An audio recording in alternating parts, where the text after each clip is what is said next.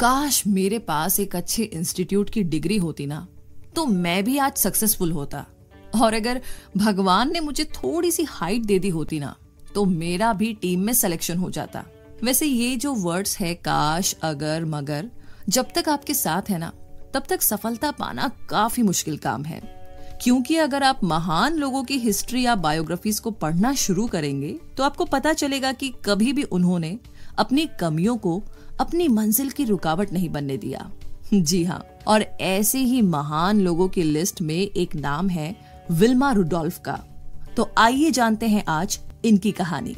तो बात ऐसी है कि विल्मा कोई आम लड़की नहीं थी। किस्मत ने उसे आजमाने के लिए उसके सामने एक नहीं, बल्कि बहुत सारे मुश्किल हालात खड़े किए थे। टेनेसी शहर में रहने वाले एक गरीब परिवार की बेटी थी विल्मा रुडोल्फ।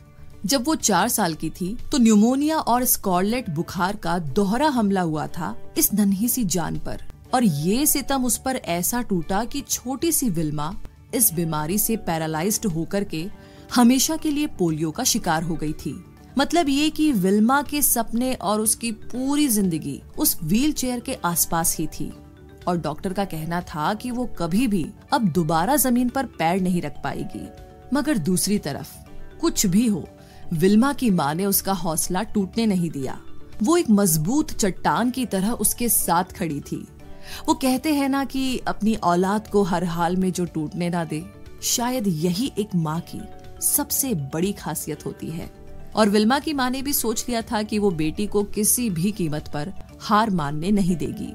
तो बड़े मज़बूत लहजे में उसकी माँ ने कहा, मेरी बच्ची, अगर उस खुदा में तुम्हारा यकीन एकदम पुख्ता है तो उसकी दी हुई काबिलियत और अपनी इस लगन से तुम जो चाहे वो कर सकती हो। और फिर विल्मा ने अपना फैसला सुनाया। मैं इस धरती की सबसे तेज दौड़ने वाली लड़की बनना चाहती हूँ।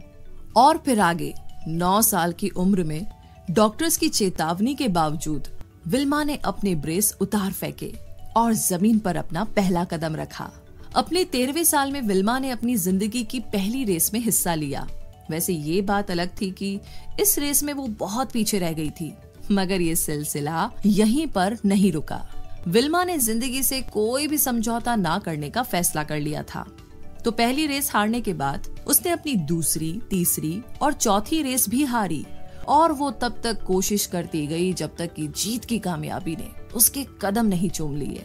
तो पहली बार जीती गई उस रेस ने उसके हौसलों को और भी बुलंद कर दिया था।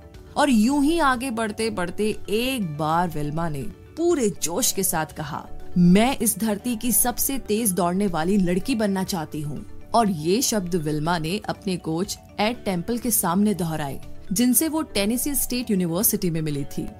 और कोच एड टेंपल उससे प्रभावित हुए बिना नहीं रह सके, क्योंकि सिर्फ़ पंद्रह साल की उस लड़की में गजब का जज्बा था। जो उन्होंने कहीं नहीं देखा। जिस उम्र में बाकी लड़कियाँ सहेलियों के साथ खेलकूद करती है, सपनों की ख्याली दुनिया में उड़ा करती है, उसी कच्ची उम्र में विल्मा के अंदर कुछ कर गुजरने का जुनून पूरे उफान पर था। वो समझ गई थी कि इस लड़की के अंदर एक धधकती हुई आग है, जो एक सही दिशा का इंतज़ार कर रही है। और फिर एड टेंपल ने कहा कि, मेरा यकीन मानो, जिस लगन के साथ तुम इस बारे में सोच रही हो दुनिया की कोई भी ताकत तुम्हें ऐसा करने से नहीं रोक सकती। और इस सपने को पूरा करने में मैं तुम्हारा साथ दूँगा। और वैसे भी एड टेंपल जानते थे कि विल्मा अपने जैसे लोगों के लिए एक मिसाल बन सकती थी। और जल्दी ही वो दिन भी आया जब विल्मा का ओलंपिक्स में जाने का सपना पूरा हुआ। ओलंपिक्स, जहाँ पर सिर्फ़ और सिर्फ़ बेहतरीन चुने हुए खिलाड़ियों को ही मौका मिलता है, अपनी काबिलियत को दिखाने का। वहाँ पर विल्मा का मुकाबला ऐसी ही एक बेहतरीन खिलाड़ी के साथ होना था। जिसका नाम था जूटा हीन जिसे आज तक कभी भी शिकस्त हासिल नहीं हुई थी।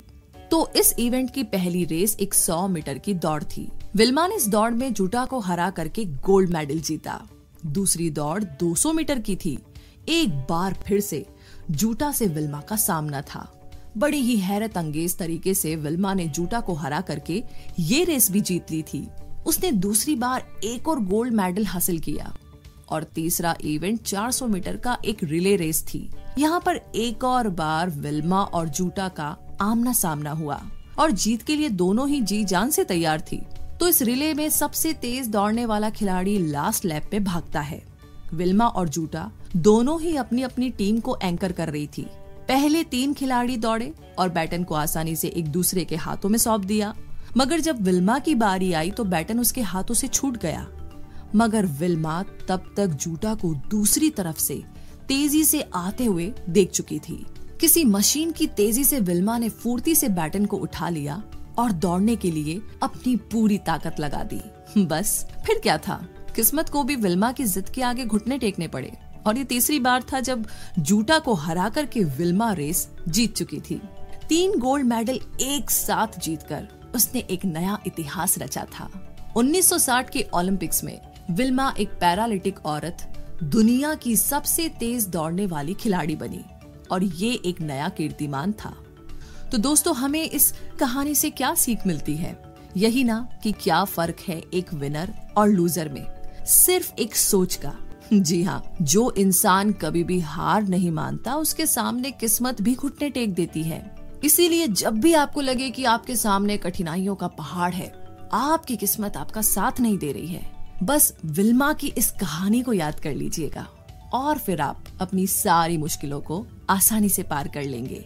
क्योंकि अगर विल्मा ये काम कर सकती है तो आप और मैं कुछ भी कर सकते हैं। तो दोस्तों, हम गीगल, यानी कि ग्रेट आइडियाज़, ग्रेट लाइफ में ये नया सेक्शन स्टार्ट करना चाहते हैं। जहाँ पर आपको रेगुलर वीडियोस तो मिलती ही रहेगी, लेकिन उसके साथ साथ मोटिवेशनल और मोरल स्टोरीज वीडियो भी मिलेगी। तो अगर आप चाहते हैं कि हम ऐसे वीडियोस अपनी नॉर्मल वीडियोस के साथ पोस्ट करते रहें, या फिर इनमें कुछ बदलाव लाएँ तो आप हमें कमेंट सेक्शन में लिख करके ज़रूर बताएँ। जय हिंद।